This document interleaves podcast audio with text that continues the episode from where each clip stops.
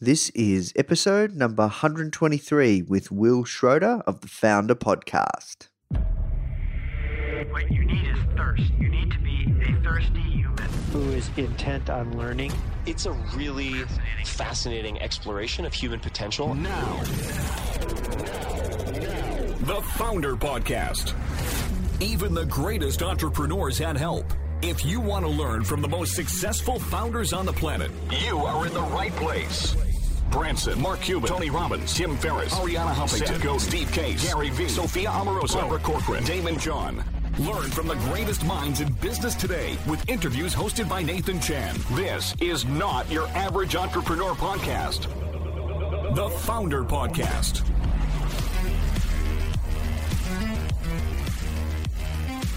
Hey guys, thank you so much for tuning in. Before we start today's episode, I just want to let you know that our goal at Founder is to help entrepreneurs succeed however we can by giving away high quality content in the form of interviews, blog posts, podcasts, YouTube videos, you name it. We put out so much content to help you. And another interesting project that we're working on right now is partnering with world class founders like Daymond John, Alexa Von Tobel, Gretta Van Riel, and so many more to teach crucial skills like negotiation, finance, e commerce, and so much more.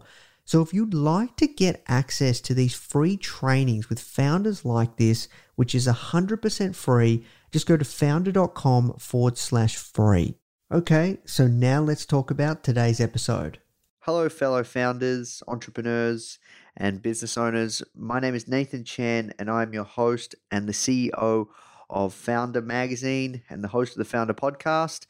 And I'm coming to you live from hometown Melbourne, Australia. Wow, what a year it has been! 2017. This is our last episode for 2017. So I just wanted to say, guys, I hope you have an amazing Christmas and New Year's. And I'm really pumped to be sharing with you a ton of amazing interviews for 2017. I've got like at least three months worth in the can with some incredible founders of some very, very big startups. I know you guys are going to love this, and you probably might know the startup, but don't know the founder. So you're in for a treat. 2017 is going to rock. Let's make 2017 the best year yet. Uh, just a little bit of a recap. The Kickstarter crowdfunding campaign is over now. Um, we have finished the crowdfunding series. I hope you enjoyed it. I hope you followed along. Um, using everything that we shared with you guys, we did raise uh, over $200,000. Our target was $50,000. Uh, please do go check it out. You can still pre order a book of Founder version 1.0. Just go to foundermag, F O U N D R M A G dot com forward slash book. And now let's talk about today's guest, Will Schroeder. Now, uh, this is a really fascinating interview. Will is an extremely successful founder. Uh, he started and sold many companies, and he's now the CEO of startups.co. Uh, funny story, actually. Will and I met just after I left my day job when I finished up with Founder. And uh, we had some interesting conversations on, uh, you know, what, what, what my plans were with Founder, where I wanted to take it. And uh, yeah, actually, we talked about many different things on potentially working together and doing all sorts of things. And uh, he actually owns uh, and recently uh, sold us the founder.com domain. Uh, so we have a bit of history. Amazing guy, an incredible founder. I have a lot of respect for him. And uh, our background is a whole nother story. So I'm not going to ramble on uh, much longer, but incredible guy. I'm so blessed to have met, met him and uh, met him in person as well. Just serendipitously, um, was just crazy, you know. He loved the name Founder. He had founder.com. He loved what we were doing. We are talking about doing some stuff together. Never worked out but um, we're still, you know, I still consider him a friend and um, an incredible, successful entrepreneur. That's someone that I feel privy to have in my network. and uh, he really doesn't hold back. He's acquired quite a few companies of late under the startups.co umbrella, and he's doing incredible things for the community. And he has a lot to share on what it takes to build and grow a fast growth company, marketing, hiring, you name it. He doesn't hold back, shares a ton of gold. All right, guys, I hope you have an amazing rest of your 2016. I'll speak to you in 2017. Now let's jump into the show. The first question I ask everyone that comes on is How did you get your job? Yeah, so funny story that when I first started uh, early, early on in my career, first I had no intention of ever going to college. I had no intention of certainly ever going into business. And all of these things sort of happened in a bizarre chain of events. When I was graduating high school, I actually graduated at the very bottom of my class, got rejected from every college I applied to. And I actually didn't care because ultimately, no one in my family had ever gone to college. So, me going to college certainly wasn't uh, something that anybody was expecting. And I didn't like school to begin with. So, taking more of it and paying for it wasn't really at the top of my agenda. Problem was, everyone else was going to college. And so I felt really embarrassed that I wasn't going to college. So instead, I actually told people that I had gotten into college because I hadn't, uh, and went to college for almost an entire year without actually being a student, which is essentially auditing classes, which I didn't even know that was a thing, but you can pay for classes but not get credit for them. I did it just because I didn't want to be humiliated as the only kid in my school that didn't go to college. But that at least got me into college. While I was there, I was a theater major, so once again, had no interest in business whatsoever. Wow but actually had a, a pretty good uh, understanding of technology. And uh, to put that in perspective, I got my first computer when uh, when the Commodore 64 came out around 1985, and was online uh, with a modem and a 300 baud uh, connection by 1986. So I was really early to, to online technology. Um, at that time, I would have probably been 10 or 11 years old. Uh, so by the time I was in college and the very precursor stuff to the internet uh, was starting to come around uh, to the web, really. I was already pretty familiar with it. So, long story short, when I was 19 and I was in college, I started noticing that this new thing called the, the web was starting to become popular. And this is going into about 1993, 1994. And I realized I was one of the few people that actually knew how to make a web page. So, as what initially started as me just trying to supplement my income from my uh, college career turned into one of the first interactive agencies in the world. I see. And when you say interactive agencies, what what do you mean by that? Was that a, is that a web development agency? Yeah, which at the time no one knew what that was. To put that in perspective, when I told my guidance counselor at the university that I was quitting college to start an internet company, her question wasn't why was I quitting college. Her question was what is the internet? because figure there was a time when nobody had ever heard of it, and that's when we were starting the business. And so we were one of the first companies building web pages professionally as an actual agency. Yeah, wow. And when you say we, uh, you had a business partner at the time? No, uh, you know, I always think of we in the term that obviously there's a lot of people that make things successful. Uh, I was running as a solo founder, less than zero business experience because I didn't even understand how business worked, much less uh, how to start a business. And a lot of the things that we don't think about now, as far as the climate of, of starting a startup, didn't exist back then. I'll give you some examples because it, it, really makes you think. Mm. The first is there weren't really many popular examples of people at 19 years old dropping out of college to start a company. In fact, I was pretty certain that not a single person, when I told I was starting a company, had any words of encouragement. If people hear that now and say, hey, like a lot of people didn't think I should do it, hmm. but at least everyone knew that it could be done. Back then, no one knew it could be done. You had like some early versions of Steve Jobs and Bill Gates, but those seemed like total outliers. Uh, it's not like now where you have entire batches of people graduating from YC or 500 that are sub 22 years old. Back then, it was unheard of. And so all the feedback I got was stay in college. This is the dumbest decision you could ever make. So why'd you do Other, it? Well, it, to me, it was the first time that I was building something. Uh, mind you, my academic career, that I was building something and getting rewarded for it. I was always a creative guy. I was always highly motivated. I was just never very academic. So for me, sitting in a classroom and uh, responding to tests was never very interesting. But if you gave me something where I could just create from scratch, I'd go all day and I'd be the most motivated person. Hmm, I see. So, how, how did you get clients? How did you learn that that that's like? Uh, have you always been a sales guy? Yeah. well, this goes back to my other point about the time period. We have a phenomenal amount of resources available to us online where we can find uh, education, pretty much any topic you could possibly imagine. Twenty people have wrote something about it. Now that said, back then there was nothing like that.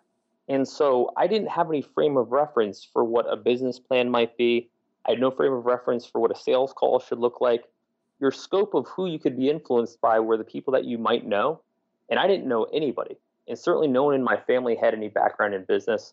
So I just kind of figured it out as I went. I literally walked across the street from my dorm room because I didn't own a car uh, and started walking down the main street at, at the university and walking into the doors of every business along that street, explaining to them what the internet was and asking them if I could build them a web page. Wow, that's hustle, man. Yeah, it was it was the internet equivalent of quite literally opening up a, a lemonade stand. It was it couldn't have been more basic. But it worked, right? Enough people it blows my mind, but enough people just saw my energy and my hustle and said, "Kid, I have no idea what you're talking about but I'll give you $200 to build whatever the hell a web page is because it, maybe it'll bring more people to my local bar or, or what it was. So, I mean, the beginnings couldn't have been more humble. But if you just do enough iterations on anything, you start to learn quickly. And my feeling was for all the things I didn't know, I'd just be willing to work 10 times harder in order to make up for it. And that actually kind of worked out. It's not always the, the best approach, but it kind of worked out in my case. Hmm, I see. So, what happened next? You launched this business. Uh, no one really understood, but you you know hustling like crazy, building web pages for people. Um, tell us what happened next. You you dropped out of college. Sure. So at the time, I'm still in school. So you know, I'm I'm working during the day, taking classes at night and on the weekends. Mm-hmm. As I'm starting to to get more and more assignments from folks, I'm learning a bunch of things. Uh, first thing is I'm learning that my value has more value than what I was charging one of the things I didn't understand at the time was I'd walk in and I'd say, I'll build you a website. And they'd say, How much will you charge me? And I would say $100 because at the time, $100 was all the money in the world to me. And so I, I priced based on where my head was at. I priced based on what I thought was a lot of money. I didn't price based on what, what the value was of what I was actually delivering. Huge mistake. I was even at a point in that first year where I'd walk into a restaurant and I'd say, I'd be willing to make you a web page in exchange for food. That's that's how badly uh, I didn't understand pricing. Although, to be honest, I remember being wildly excited about that food. I mean, like, so again, these are very basic beginnings. Um, however, what I would come to learn soon thereafter, as I heard about other agencies getting into this and what they were charging, I'd talk to a client and they'd say, "Wow, you know, you're only going to charge me $500 for this. That's odd because the other company we're talking to is going to charge me $10,000. I'm scratching my head saying, $10,000 for a web page? That's even possible? Again, didn't know any better. But I was, but I was really keen on tuning into those things, all those little things that I would pick up on from other people. And so the next client I talked to, they'd say, How much is your website? I'd say $10,000. And they'd say, Yes. I'm like, Jesus. Like, I just basically signed up 20 clients with one price change. Yeah, wow. So, when did you leave college? How did you start building this business? Because you went on to, I, you did you go public with this business, or you sold it, and it was you got it. You got it. Yeah, tell us, tell us more. Definitely grew, and so what what happened was. Uh, we're trudging along. Uh, I'm racking up lots of personal debt. This was also back in an era when credit card companies would just give you as many credit cards as they possibly could. And so within the first couple of years, I'm already in uh, almost $100,000 of personal debt, uh, real personal debt, the kind that you actually owe, not like I owe money to investors kind of thing. This is like American Express and, and Visa. Wow. Um, and so at 19, 20 years old, that's a, I mean, it's a lot of money at any age, but that was a lot of money to me back then. But I almost looked at it, it was so much money that I couldn't even comprehend it. So I didn't spend too much time thinking about it because I was so excited about what I was building. We get into it a few years though. This is going into about 1997, so about three years into it, and the business is going well. we're starting to pick up major clients. We had uh, IBM, Intel, Mastercard, uh, Chase Bank, and we're starting to build a portfolio. Also, we're building up a lot of debt. Um, I'm paying people. I'm making payroll on my credit card. So, needless to say, not a great way to to uh, exercise capital, and obviously the interest that compounds on that gets crazy. And we're just learning to charge enough to even make those types of payments. Around that same time, I hear of another uh, local agency in Columbus, Ohio, where we were based, who'd been around for a really long time, for about 20 years. Um, they were fairly small. I think they had 30 to 40 people, and it was run by uh, a guy, named Blane Walter. Was also very young. He was about 26 years old, and they brought him in to kind of like, uh, you know, re-energize the agency. Mm-hmm. I got intro to Blane. Blane and I sat down in a week and had a deal to merge the companies. And I remember at the time sitting there thinking, man, we've got 40 to 50 people. We're one of the biggest agencies ever. A few months later, uh, we get an opportunity to pitch a company called Eli Lilly, big pharmaceutical company. Mm-hmm. And we walk in there and we give the pitch of our lives. We're 40 people. We brought everyone with us to the pitch. Even the receptionist came to the pitch just so we could look big. and, and, and we were going up against the biggest agencies in the world. And it was a it was a huge piece of business. And I remember sitting up there. I'll never forget this. I remember sitting up there on stage. I think I was 22 at the time, giving this pitch about the future of the internet and you know how this would change everything. And at the same time, thinking this account's worth millions of dollars to us. A year ago, I was making websites for food. if, if you, and I remember specifically thinking that during my pitch, thinking, how weird is the world, right? Like, like how weird is life? Um, also, I'm the same guy. I'm the same guy making what would wind up being their website for millions of dollars. That was the guy making a website for somebody uh, in exchange for food. So uh, um, we finished that pitch. A few weeks goes by. Uh, we get a call from Eli Lilly, and they tell us uh, we've got great news. You've won the business, and we're thinking, oh, that's cool. You know, maybe we got a little bit of a direct mail campaign or a small website or something like that. And we said, what part of it? And they said, all of it a quarter billion dollars a year worth of billings. Wow. Yeah, it was one of the most lopsided agency wins in history. Um, and needless to say, that changed our business dramatically. And from there, we grew that to about 700 million in billings over the next four years. And that's when the, the agency got bought. Uh, Blane, the guy that I mentioned earlier, took that out as a public company thereafter. And it's about a $2 billion company now with about 13,000 people. Wow. And when did you step down? Why did you decide to step down? Was it after you took the company public? Oh no, uh, it was it, it was before then. Um, so uh, I was running the digital side. Blane was running the well, I'll call it the the offline or print side in today's terms, and he had a vision of what this thing would look like as a full service uh, agency, particularly focused on the pharmaceutical industry, which was amazing. His dad had started a company called Cardinal Health, which was just a $50 billion company. So it's something he was well steeped in. Personally, mm. I didn't care about any of that. The other side is I also hated the agency business. And, and this was a real point of contention for me. I would sit down with these clients and I would give them all these ideas I had because I'm a creative guy by nature. Give them all these ideas that I had and then tell them I had the wherewithal to go build them. And they would pay us. I would go build them for them and they would go on and make a whole bunch of money, which is supposed to be what we're supposed to do as an agency. But I'm scratching my head saying, man, if I've got the ideas and I've got the wherewithal to build this stuff, what do I need you guys for? And so I just I hated working with clients. Uh, I, I I wanted to do right by them, but I really just wanted to build my own stuff. Mm, I see. So what happened? So from there, uh, so I exited out of the agency, and about a, a year and a half later, uh, we went public. But at that point, I had nothing to do with it whatsoever, and, and I, I haven't been there in about 15 years. It's been a super long time. And I also didn't like working at a big company, even if I was the CEO. I, I walked in, it just felt like a big kind of amorphous company. We had 700 people at the time. Um, I, honestly just wasn't enjoying it. They're great people and nothing like that. I just prefer to work in very small, intimate environments. So from there, uh, I ended up starting the incubator, which in today's terms, we tend to think about it like YC or 500, what have you. Uh, it was nothing like that. It was really just me pulling together a team of people I really enjoyed working with and working on my own ideas. Um, so for a period of about 10 years, uh, I worked on and funded a whole bunch of ideas in a whole bunch of spaces. We started off with a company called swapalease.com, which became the largest automotive leasing marketplace.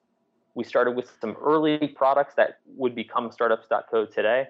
We built stuff that's totally gone now. Uh, one called unsubscribe.com, which we sold, uh, which was a way to get you off all of your email 10 years ago.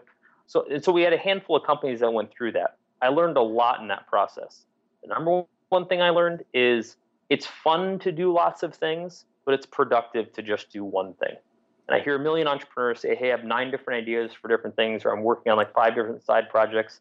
I've yet to see that go well, myself included. If I had spent that same 10 years working on one thing and one thing only, I would have a lot more to show for those 10 years, which is why when I when I got into startups.co four years ago, all I focused on.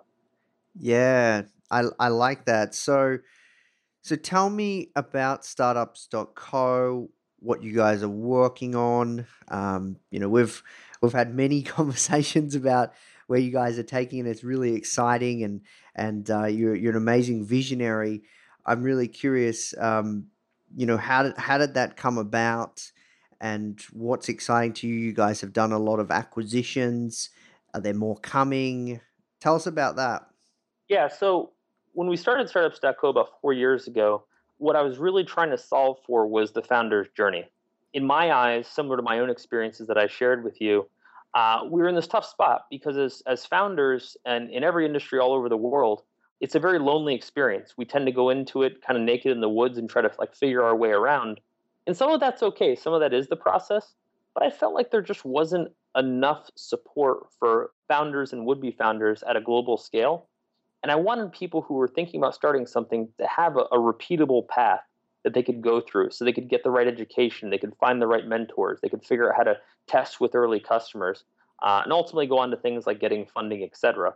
But I really wanted it to carry entrepreneurs through the entire journey.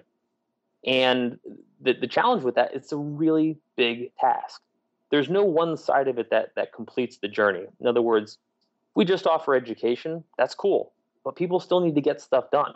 If we just offer funding, that's cool, but people still need to figure out how to write a business plan to begin with. So what this required was a really broad set of tools and education uh, on a pretty massive play. So we knew that in order to do that, we'd have to either buy or build a couple of key services, basically targeted where entrepreneurs get stuck along the way. So they get stuck uh, early on with things like education, figuring out how to even start a business. They then get into things like business planning, finding mentors, finding early customers. And, and over time, you know, they get into a place where they need to, to raise funding and actually get the business out the door. And we ended up acquiring five venture backed companies that fit those different products. Companies like Clarity, which helps people uh, find mentors, or LaunchRock, which helps people uh, aggregate early customers, or most recently Zirtual, which helps uh, get an extra pair of hands on the team to actually get a lot of this stuff done. Mm, I see. And I'm curious around those deals. I know you can't um, talk about, uh, I guess, the details of those deals, but you know, you uh, strike me as as someone that always um, does really good on the deal side. Can you tell us more about that? The trick with with any DR deals or, or others, is trying to find a place both people are going to have some level of value. Um, and, and, here's why I say that. Most people and they say, how can I get as much out of this while leaving the other person with as little as possible? And that hardly ever works. I mean, we see this all the time. Nathan, I'm sure you see this as well, where somebody comes to you and says, hey, I would love to promote my product across your entire channel and in, your publication. And you're like, that sounds awesome for you, but uh, how is that a good deal for me? I think acquisitions work in the same way. If I can't come and sit down with somebody and say, here's why you'll be better off uh, teaming up with, with us, it becomes a really crappy conversation. Hmm, I see. And how did you find these companies?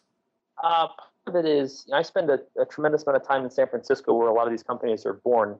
And in the past three years, as we've started kind of down this path of figuring out what companies would make sense for the uh, the platform, we've we've probably been in some level of serious talks with maybe 30 different companies. Uh, a lot of times we'll get them referred by, by venture firms who put money into them. We've actually had quite a few referrals from the, the people we bought the companies from themselves. So you get a guy like Dan Martell at Clarity, who we acquired a couple years ago.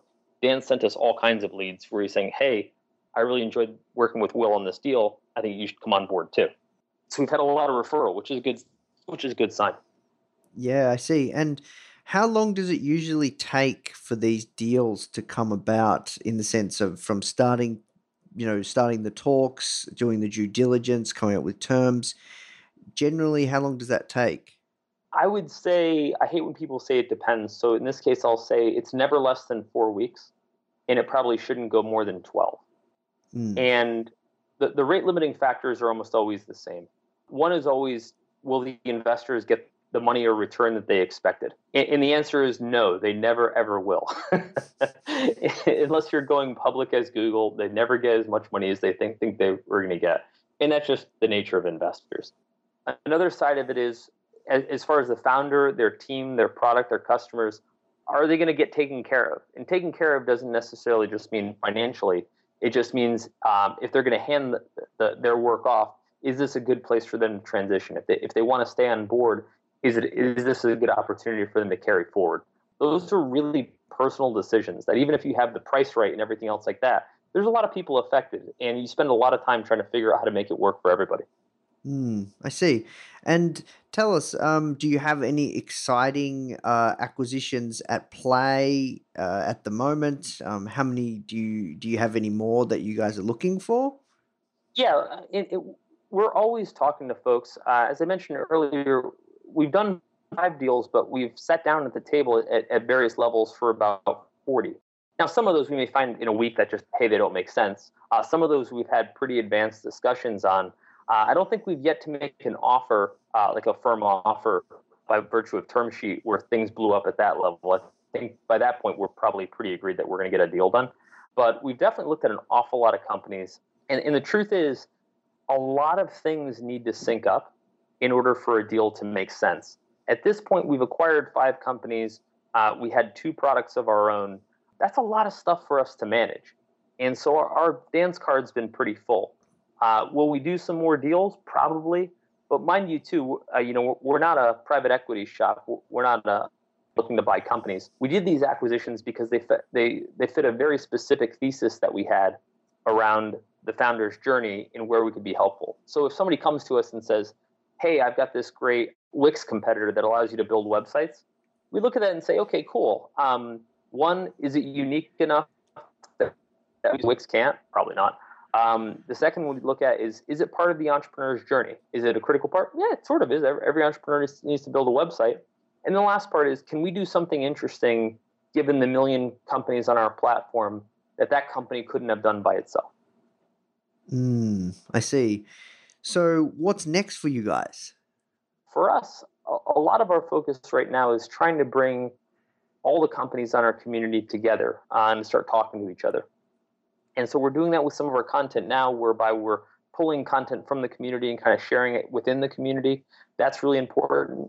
But what we pretty strongly in is that there's so much domain knowledge and help and support within the platform at this point, within all of those founders.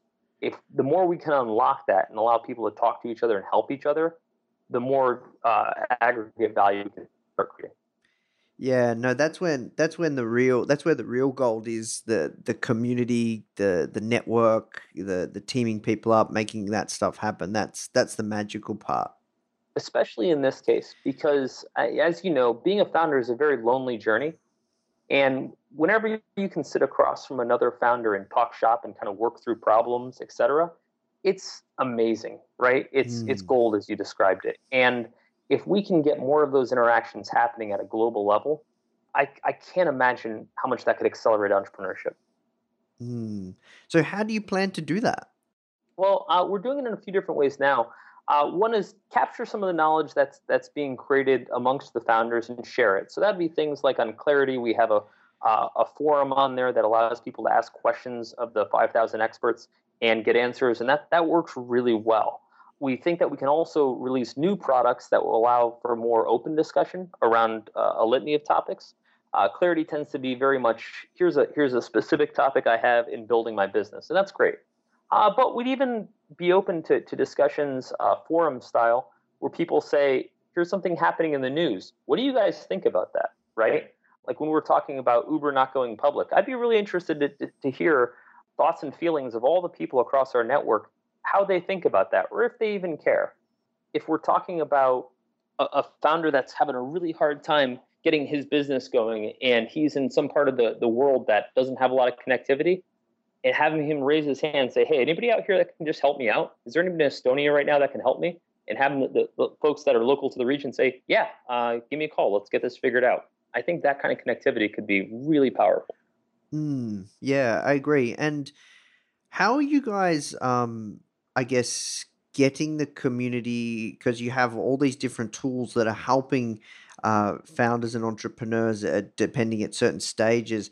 How are you getting them to move across or, or moving through that product ascension model that you guys have? We're not doing a ton of it now. And when I say that, we have to be really careful in how we present ourselves to the startup community.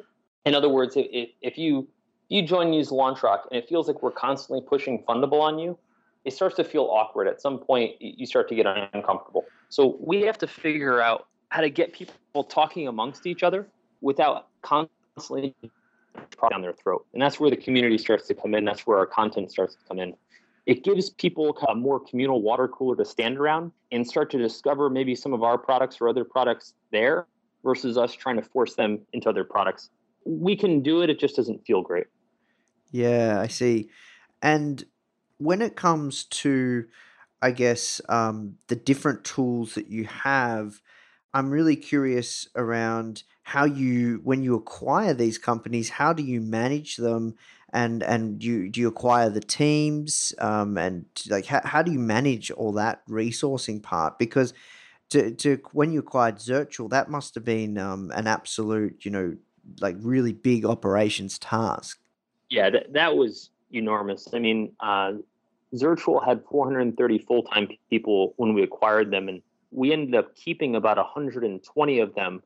And in all fairness, you know, people hear that and say, "Oh my God, 300 people lost their jobs." And the truth is, in that case, a large number of the people on there in that company never actually had a job. Um, they had just gotten hired five minutes ago, or they hadn't been put on an assignment, so their their numbers didn't really reflect how many people were really truly full time or engaged in the business. Hmm. Um, but that's a people intensive business, right? At Zirtual, people are hiring an assistant for say $400 a month got to have the assistant got to have that person ready to be able to handle a multitude of tasks and to be able to operationalize something like that is as you can appreciate is dramatically different than say taking over Clarity which is mostly a platform and a marketplace that kind of runs itself so Zirtual was a, a, a big bite for us but it turned out to be something given our agency experience that we understood really well as far as building a, a large professional service organization Hmm, I see. And how's that going? Uh, like, eh, how many people do you have collectively across all the different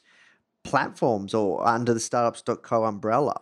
So, right now, we've got 150 full time people under the platform. We've got some number of contractors. I don't know how, how many would, would be defined there. Most of that, of course, is working on Zirtual, helping clients there.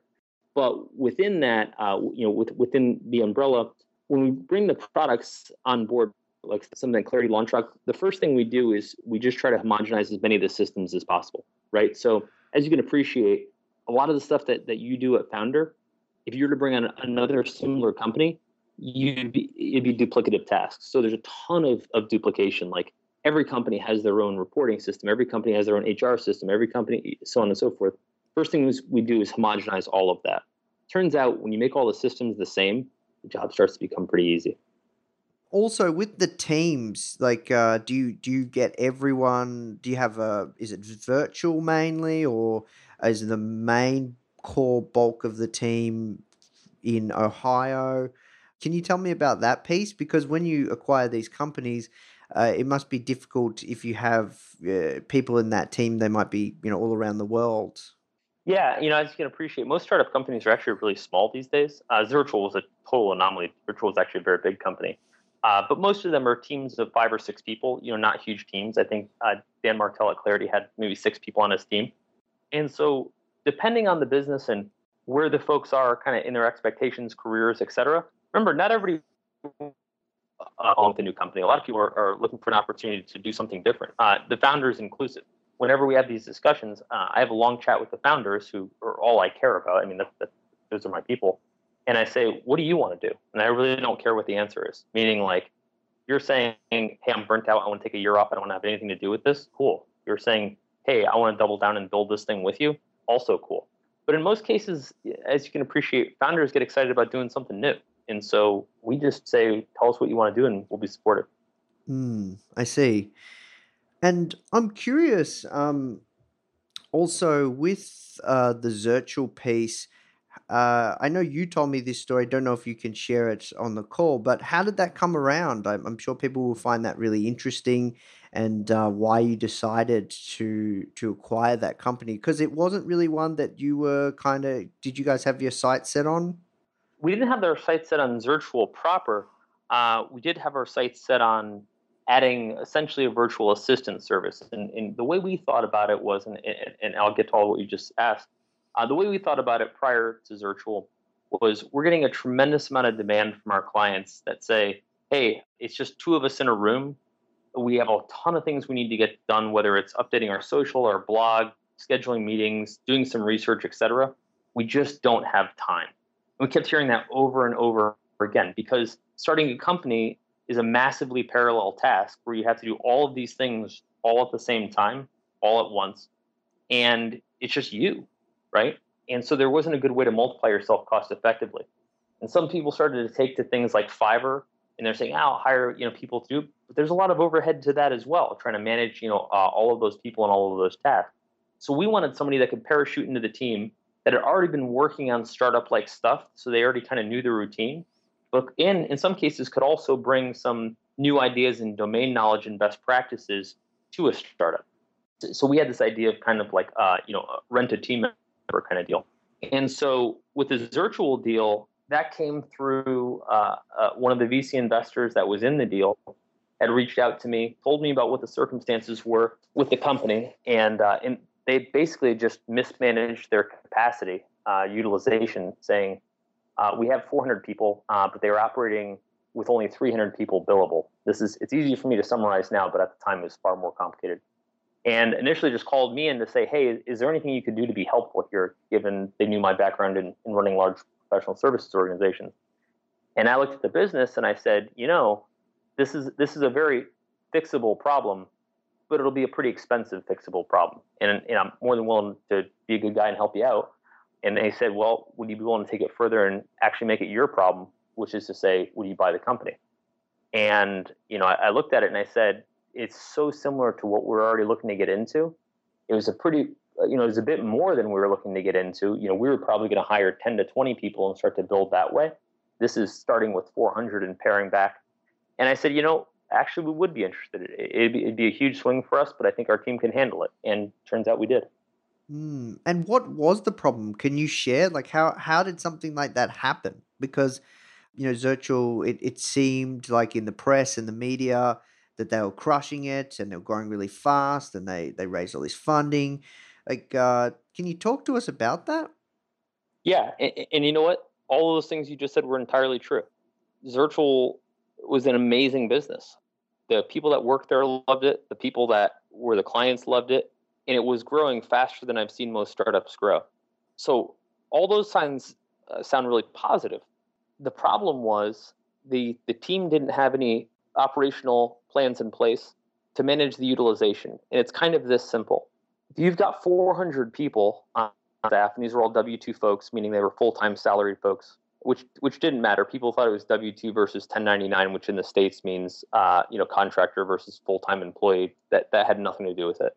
Uh, the problem was if you have 400 people that are billing at 75% utilization, that's the equivalent of 100 people billing at 0% utilization and 100 people doing no work and having no contribution in any company will sink that company, especially a startup. And that's essentially what's happening. But it was hard to see because everybody looked and acted really busy because they felt they were busy. And they were growing so fast that, that their biggest issue was trying to get enough people to, to staff all the work. So it felt like they were doing all the right things. But when you really peeled back the onion and looked at the numbers, they were losing money. I see. And and how come they didn't pick that up? They didn't have strong financial controls in place. Uh, the company, frankly, just grew too fast. It, it, it, grew beyond what the founders and the team uh, could handle. And yeah. we always think about that as a nice problem to have, but there are consequences to that problem. and having mounting losses without shoring them up is definitely one of them. Now, typically, what happens is when a company grows as fast as they were, and I can't disclose the actual numbers, but it was uh, they were in, they were in eight figures as far as their annual revenues, and they were, and they were probably going to double or triple with over the next year. I mean, the company was probably on track to go public within three years. So this wasn't an insignificant company.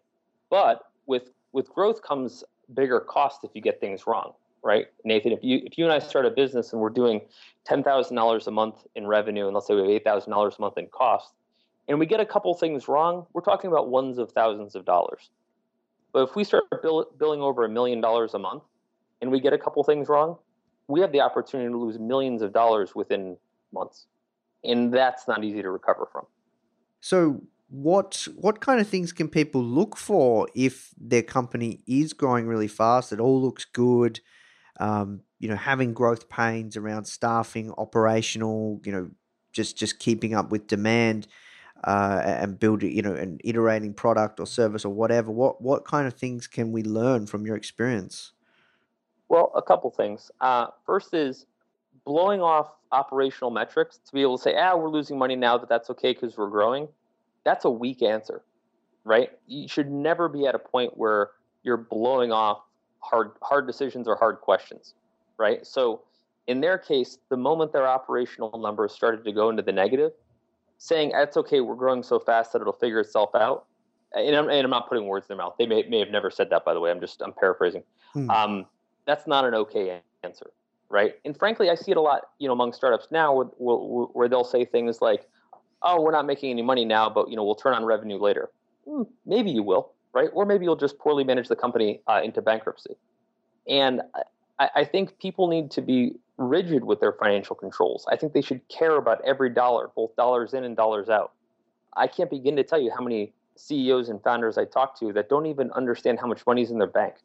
Like the, those aren't incidental questions. Those those are the fundamentals of business. Yeah, I see. And what are your thoughts on um, you know raising funding for growth, sacrificing profit for growth? How do you know when you know you should stop? How do you know when to turn on the switch? Because this is a common thing in in in in you know the times that we live in, right? Yeah, and, I got to tell you, uh, I think people often think about it the wrong way. And, and, and, let me build on this just a little bit. I think people think in terms of my company needs to grow. Uh, I need money that I don't have, and therefore I should raise it. And so, like that makes sense. I've seen companies raise money; they seem like respectable companies. I read about companies that raise money, so I guess raising money equals good, right? Hmm. What they miss in that thought process is what am I actually trying to achieve? And, and here's where people start to shortcut that answer to, to their own detriment. They say, well, I want to build a big, amazing company that that succeeds and does X, Y, Z well. Do you? Have you thought about what that actually gets you, and have you thought about what the cost of doing that might be? For example, if I said, "Hey Nathan, I want to weigh 300 pounds and be pure muscle and look like the Rock, so I'm going to take steroids," you might say to me, "You know, Will, yeah, maybe you're going to look like that. Do you want to?" Is there any cost to doing that? Because I heard steroids are kind of bad, right? Um, that think of where that analogy plays in. Raising lots of money isn't necessarily a cure-all. It does guarantee a few things, however. It guarantees that you're going to be forever indebted to somebody else. It guarantees that if you ever want to try to become liquid in this business, ergo sell it, that your bar has become pretty high and most likely to a point where you'll you'll never get your your uh, money back out. It also guarantees that if you ever uh, build an amazing business that does $3 million with a million dollars of net income, that you'll ever be able to take that money back out. It actually has far more negatives than positives, except in the media, we've really hyped up what the positives are that not enough people are talking about where it goes wrong. And I think the, the, the myth of raising funding and the benefits compared to the costs and the downsides are dramatically misrepresented. Yeah, um, I, I I agree. Um, I you know we've never raised venture funding for Foundr, and and to be honest, I, I find that process quite intimidating. But one one thing that I play in my mind, Will, is I think eventually you have to if you want to build a big enough company, right? Like there are not many like, and um, we're no, we're no, we're nowhere near this, but for example, you know, hundred million dollar plus companies generally have to raise capital of some sort. Would you agree? Yeah. Oh, sure. Um, but but th- this is where everything starts to fall apart in that thought process.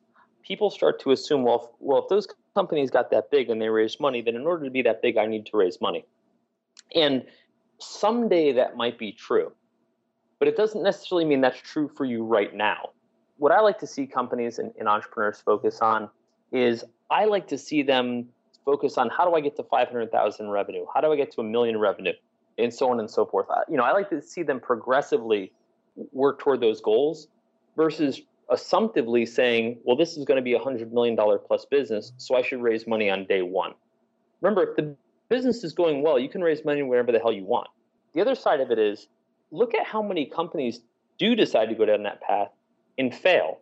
This is the part of the equation nobody talks about. Everyone talks about, hey, that company raised a, a ton of money and they're big, but no one stops and says, wait a minute, the 19 other companies in that venture firm's portfolio all failed. So how am I so con- convinced that taking money is equal success?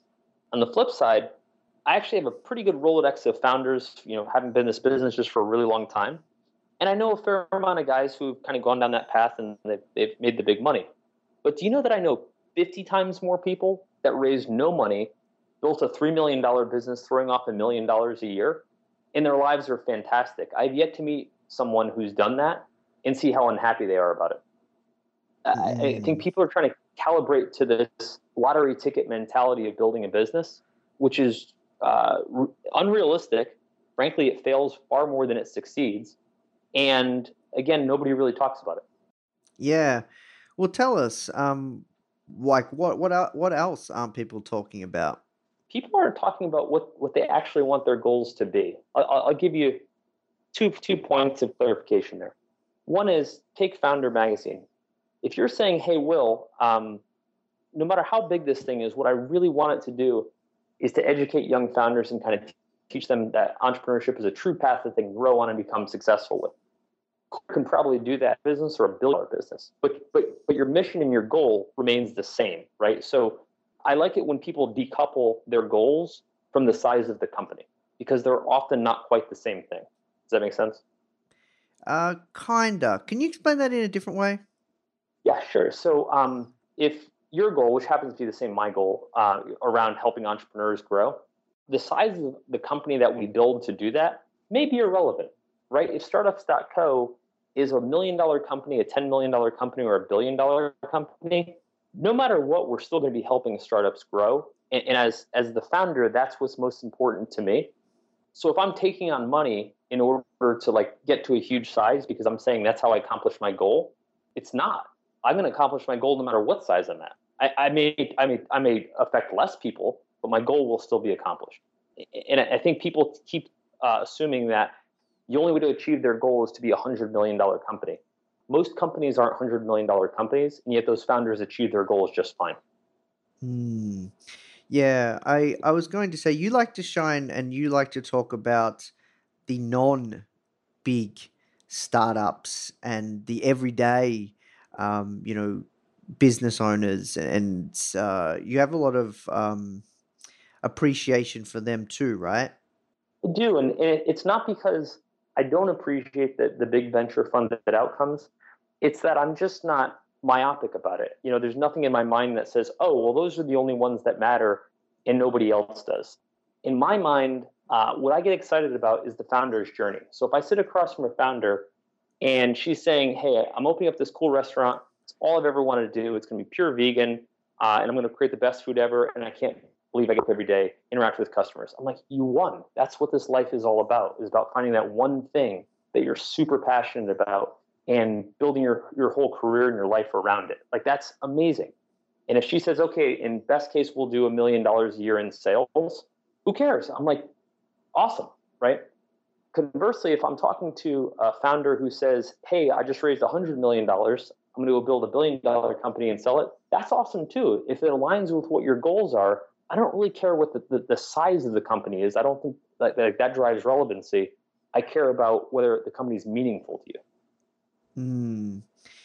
Yeah, that's where it's at. Well, look, um, we have to work towards wrapping up. Will I'm really enjoying this sure. conversation. Uh, a couple of things I wrote down is, is you said that you're quite a creative guy, but also you're a numbers guy too.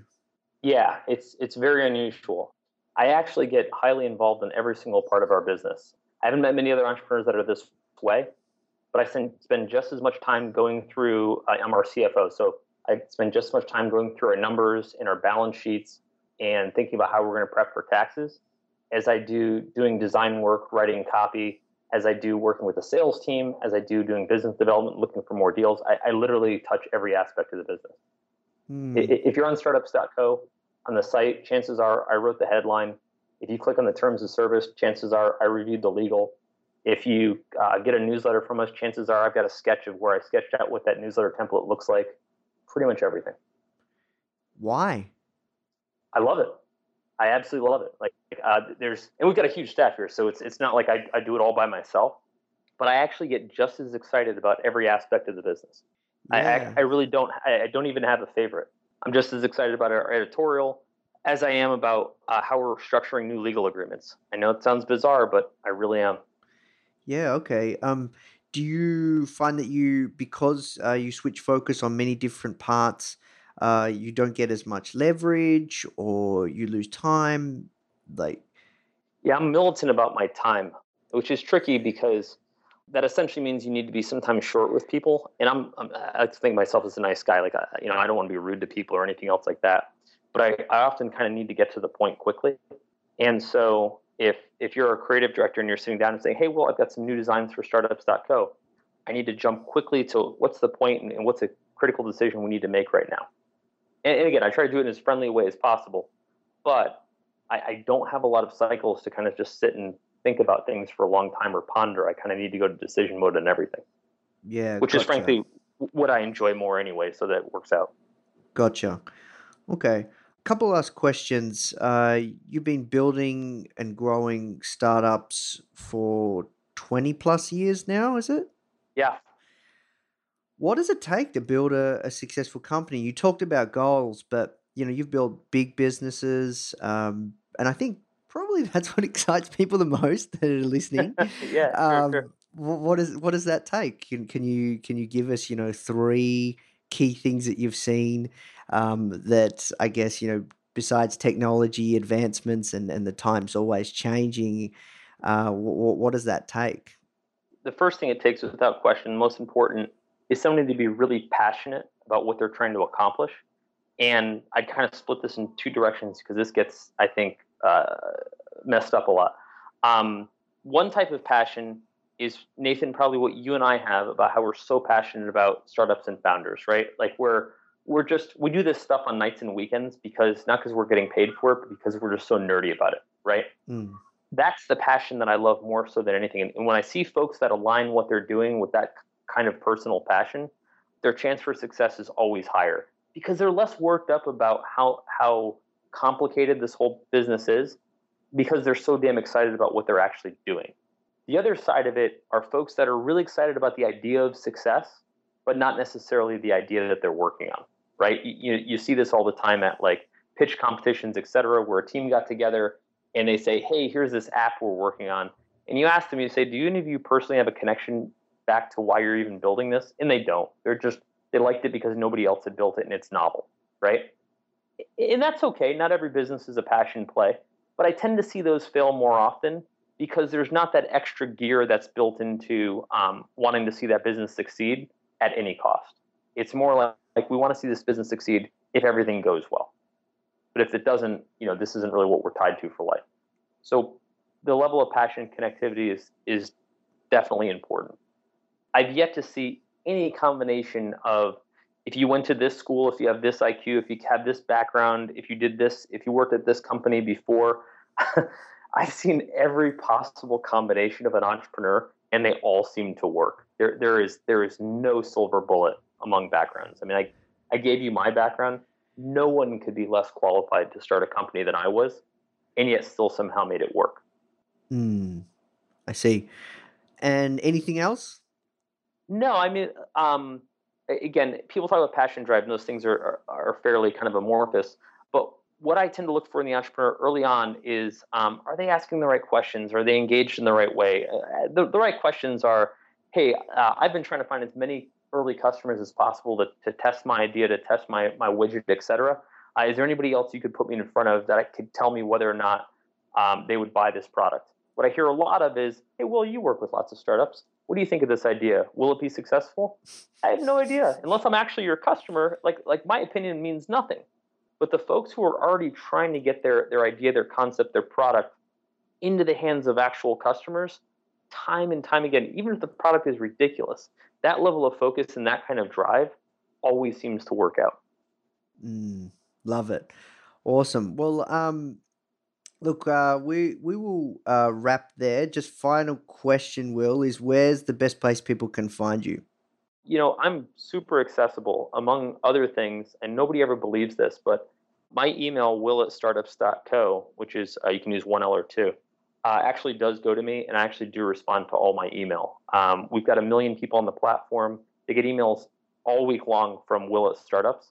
And believe it or not, enough people actually hit the reply button, and I do reply to all of them. So if you've got an idea, if you've got something you want to share, whatever, feel free to email me. I, I actually do spend time with, with as many people as possible. Yeah, wow. Okay, well, look, thank you so much for doing that and uh, uh sharing your details. awesome. Happy to. Awesome. Well, look, uh, thank you so much for your time, Will. It was an absolute pleasure. Uh, thanks for having me. Hey guys, I hope you enjoyed this interview.